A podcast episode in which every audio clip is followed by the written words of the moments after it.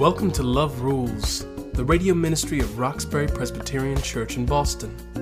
My mom, Liz Walker, was Boston's first African American television news anchor, but her most important job is what she does right now at RPC, preaching the good news about God's love. The Bible says, above all, love each other deeply because love covers a multitude of sins. How does that work? Join my mom now as she offers us Love Rules from Roxbury Presbyterian Church. Hi, everybody. Welcome to Love Rules. Today's message a word of encouragement.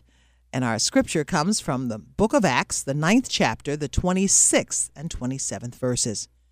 When Saul came to Jerusalem, he tried to join the disciples, but they were all afraid of him, not believing that he really was a disciple.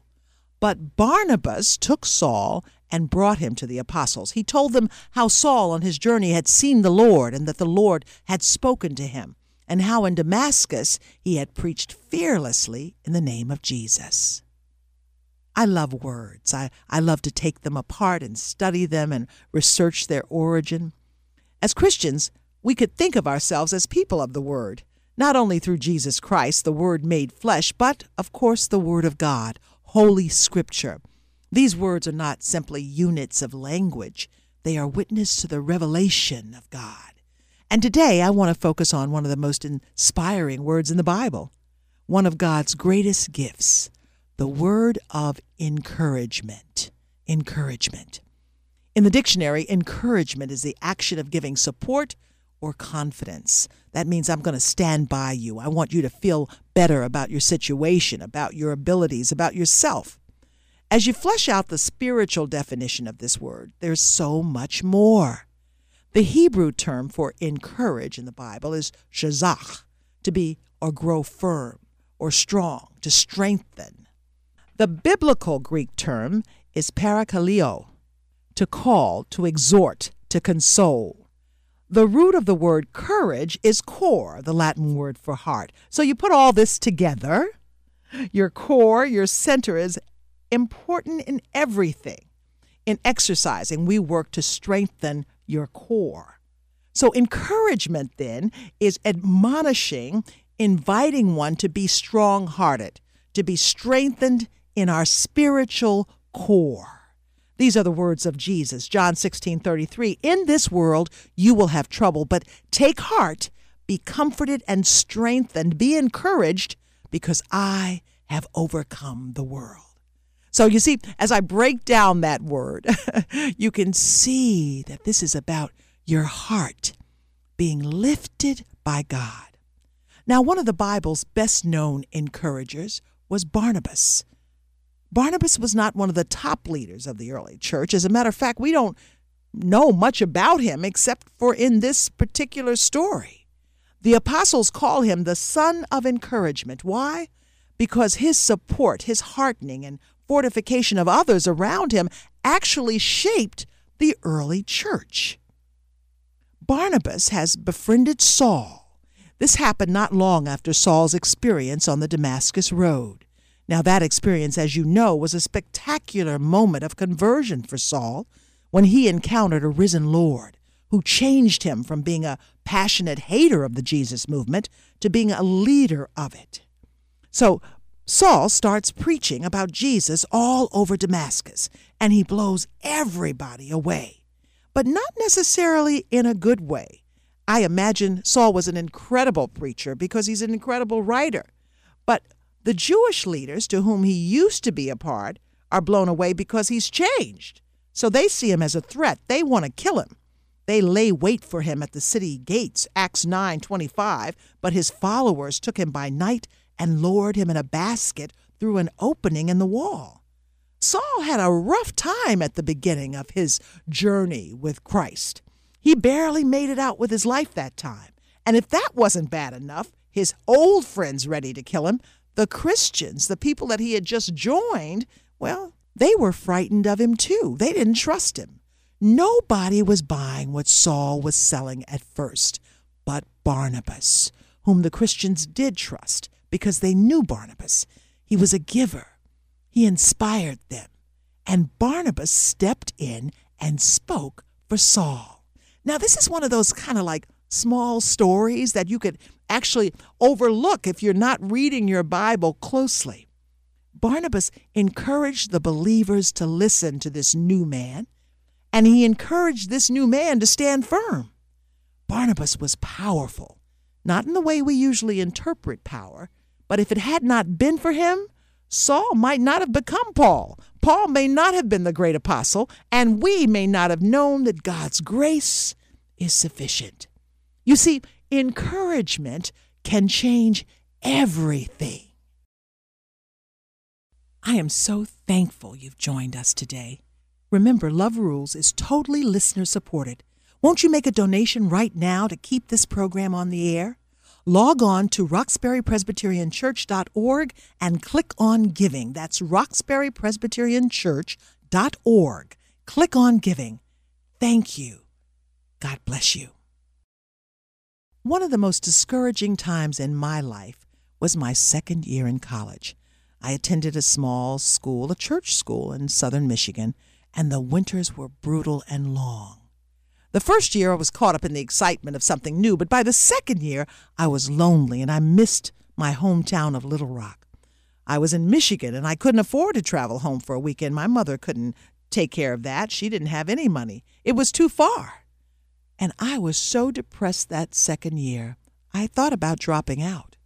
I don't think I ever told my mother that, but it was a rough time for me. If it had not been for the mother of a classmate who would become my best friend, I might have just walked away from college. But one weekend, my friend, Asenath, insisted that I spend the weekend at her house in Detroit. I hadn't been off campus since I started that year, and I was very lonely. I really wanted to go home. I didn't even want to admit that I wanted to go home, but Asenath insisted, and so I went to Detroit. And her mother, Mrs. Magdalene Andrews, I'll never forget this woman, took me in like the pitiful orphan child I was. She encouraged me to stick it out. She had a very soft approach, but she knew that I was really in a desperate situation. I will never forget her kindness because it came right on time. Mrs. Andrews gave me the support I needed, even when I was too shy or hard headed or whatever to ask for it. What I'm saying is, you have no idea how many people out there in your world, perhaps even in your family, need encouragement. It seems like one of those kind of simple things that, you know, how important can that be? It is very important. Barnabas always supported others. God had put that into his spirit, and that's why he encouraged Saul while encouraging the church leaders at the same time. Some people actually have the gift of encouragement. Mrs. Andrews did. The Bible tells us it is a gift. Romans 12, 6, we have different gifts according to the grace given to each of us. If your gift is encouragement, then you must encourage. For those of us who are not gifted in this, and I'm not particularly, we need to learn it, working on our own humility, recognizing our limitations, being grateful to God, and being in love with humanity as Jesus is, not thinking more highly of ourselves than we should in order to reach out to others, to strengthen them, to support them, to reassure them, to comfort them. Encouragement means to comfort. This is how we can let God use us. This is how we can give our best to God because God wants to comfort his people. You know, there is much in this world these days that discourages us. I know if you're paying any attention to this presidential race, you may be discouraged because the discourse can be so negative and so mean. Discouragement, however, steals your vitality, your zeal, your joy. It steals your peace. And if it lingers, you can become overcome with despair. Do you watch those medical commercials on TV? Well, they tell you there are pills for everything, and there probably are. But you also need encouragement. God's encouragement. Discouragement is actually a tool of the devil. The devil uses it just like he uses everything else to keep us separated from God. The best way to fight discouragement is the Word of God, the living Word of God. Be encouraged because God is a God of mercy and comfort. I really want you to think about the power of encouragement. It actually gives us hope. And we need hope to live. We need hope to move forward. Hope is what gets us up in the morning. Hope is what moves us ahead. As Christians, we understand that the real value of hope is where you put your hope, where you place it. When you place your hope in the wrong things, well, you know, maybe you'll reach your goal, maybe you won't. But if you place your hope in Jesus Christ, what Barnabas knew, what you and I need to remember is the only real hope, the only worthwhile hope is in the Lord. So, whatever you're going through right now, remember that your hope is built on nothing less than Jesus' blood and righteousness. You dare not trust the sweetest frame, but wholly lean on Jesus' name. I just want to encourage you. I want you to be encouraged that trouble doesn't last always. I want you to be encouraged that God knows you, knows your circumstances, and is going to give you the victory at some point. I want you to be encouraged that even if things are going rough right now, joy comes in the morning. We serve a God who is still in charge. So be encouraged. And then the next step is go out and encourage someone else.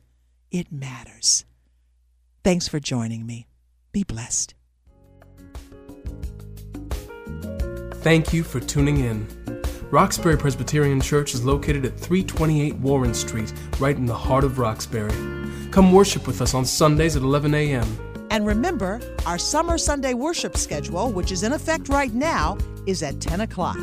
This is a listener supported program. We invite you to partner with us and learn the many ways that love rules.